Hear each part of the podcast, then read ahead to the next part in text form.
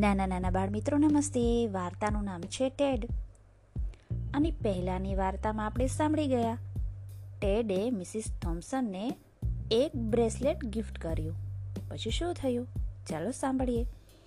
એ દિવસે બાકીના દરેક પીરિયડમાં મિસિસ થોમ્સને એ બ્રેસલેટ પહેરી જ રાખ્યું. એ સાંજે એમના ઘરના દરવાજાની નીચેથી એક પત્ર સરકીને અંદર આવ્યો. એમાં લખ્યું હતું કે મારી માતાના મૃત્યુ પછી તમે એવી પહેલી વ્યક્તિ છો જેને મને સાચું વહાલ કર્યું હોય? તમે સૌથી સારા ટીચર છો. ટેડ. વાંચી મિસિસ થોમ્સનની આંખોમાં આંસુ આવી ગયા. એમના દુખતા હૃદયને થોડીક શાંતિ મળી. બીજે દિવસે ટેડ નાહીને ક્લાસમાં આવ્યો હતો. એના વાળ પણ વ્યવસ્થિત હતા. પહેલી વખત કદાચ એણે ધોયેલા કપડાં પહેર્યા હતા. ત્યાર પછીથી તો જાણે ઠુઠ્ઠા ઝાડને વસંતનો વાયરો સ્પર્શી ગયો હોય. એમ ટેડ ઝડપભેર ખીરવા લાગ્યો. મિસિસ થોમ્સન પણ એનું એવું ધ્યાન રાખતા ટેડના વખાણ કરવાની એક પણ તક જતી ન કરતા. ટેડ નવમાસિક પરીક્ષામાં છઠ્ઠા નંબરે આવ્યો અને વાર્ષિક પરીક્ષામાં પ્રથમ. વર્ષના અંતે એ ક્લાસના વિદ્યાર્થીઓનો વિદાય સમારંભ યોજાયો. ત્યારે ટેડ તો ખૂબ જ રડ્યો. મિસિસ થોમ્સન પણ એટલું જ રડ્યા. હવે ટેડ એમનો સૌથી વહાલો અને માનીતો વિદ્યાર્થી બની ચૂક્યો હતો. એક વર્ષ પછી મિસિસ થોમ્સનને ટેડનો પત્ર મળ્યો. એણે લખ્યું હતું કે હજી એના માટે સૌથી શ્રેષ્ઠ ટીચર મિસિસ થોમ્સન જ છે અને જીવનમાં એમને એ ક્યારેય ભૂલી નહીં શકે. સમય સરકતો ગયો. છ, સાત વર્ષ પછી મિસિસ થોમ્સન આ ઘટનાને લગભગ ભૂલી જવા આવ્યા હતા. એવી વખતે ફરી એક વખત ટેડનો પત્ર આવ્યો. એણે લખ્યું હતું, મિસિસ થોમ્સન તમે મારા જીવનમાં સૌથી આદરણીય અને શ્રેષ્ઠ વ્યક્તિ આજે પણ છો. મારા દાદીના મરી ગયા પછી મજૂરી કરીને ભણતા ભણતા મેં હાઈસ્કૂલનો અભ્યાસ પૂરો કર્યો છે. આજે હું સમગ્ર બોર્ડમાં ત્રીજા નંબરે પાસ થયો છું.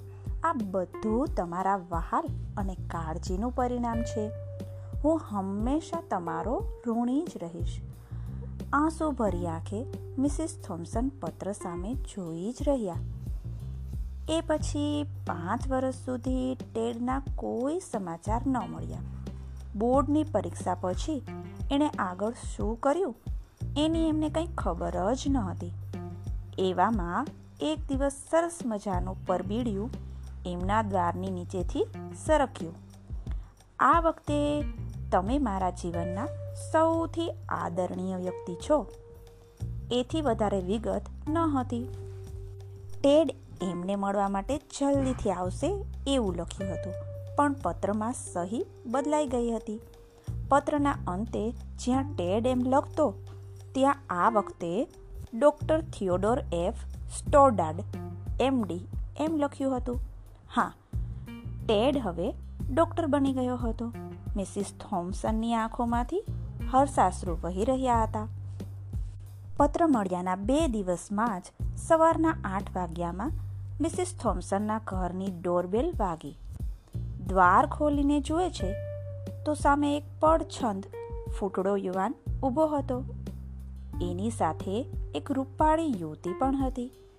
યુવાને પૂછ્યું, ઓળખ્યો મને? મિસિસ થોમ્સન હજુ ઔઢવમાં જ હતા. હું ટેડ અને આ છે મારી ફિયાન્સે. આટલું કહી ટેડ મિસિસ થોમ્સનના પગમાં પડી ગયો. ક્યાંય સુધી રડ્યા પછી ટેડે પોતાના લગ્નનું આમંત્રણ આપ્યું. ત્રણ દિવસ પછી ટેડના લગ્નમાં મિસિસ થોમ્સન આવ્યા. ત્યારે ટેડે મિસિસ થોમ્સનને પોતાની માતાની જગ્યાએ બેસાડ્યા. એમના શરીર પરથી આવતી પરફ્યુમની સુગંધ ટેડ ઓળખી ગયો. પોતે જે પોણી વપરાઈ ગયેલી બાટલી મિસિસ થોમ્સનને ભેટ આપી હતી, આ એ જ હતી. એણે કહ્યું, મેમ, આ સ્પ્રેની પોણી બાટલી મારી માએ વાપરેલી. બાકીની પા મેં તમને આપેલી. એટલે આ સુગંધથી મને લાગે છે કે જાણે મારી મા જ ત્યાં બિરાજે છે. મને ડૂમો ભરાઈ આવે છે. પણ તમે એ વ્યક્તિ છો જેણે મને મારી જાત માટે આદર કરતા શીખવ્યો છે. મારામાં પણ કંઈક સત્વ પડેલું છે અને હું પણ કંઈક કરી શકું છું. એવો આત્મવિશ્વાસ તમે મારામાં જગાવ્યો છે. ટેડ આગળ કંઈ ન બોલી શક્યો. ના બેટા, એવું નથી. હકીકતમાં તો તે જ મને શીખવ્યું છે કે હું પણ કંઈક અદ્ભુત કરી શકું છું. તું મળ્યો એ પહેલાં, હું સ્કૂલની એક પગારદાર શિક્ષિકા માત્ર હતી. કેમ ભણાવવું જોઈએ ને એ તો મને તું મળ્યો પછી જ સમજાયું. ચોપડીઓમાં રહેલા વિષયોની સાથે બીજું કંઈક પણ ભણવા, ભણાવવાની દ્રષ્ટિ તો તે જ મને આપી છે. શિક્ષકની સાથે એક સારા માણસ બનવાનું તારું એ ઋણ હું ક્યારે ચૂકવી શકીશ? ટેડ એમના ચરણોમાં નમી પડ્યો. મિસિસ થોમ્સને એને આશીર્વાદ આપવા માટે હાથ લંબાવ્યો. ત્યારે એમના હાથમાં પેલા તૂટેલા શંખલાનું બ્રેસલેટ હતું. નાના દોસ્તો, કોઈ આપેલી ભેટ, નાની મોટી કે સારી ખરાબ, એ મહત્વનું નથી. પરંતુ એની પાછળનો એનો ભાવ કેવો છે?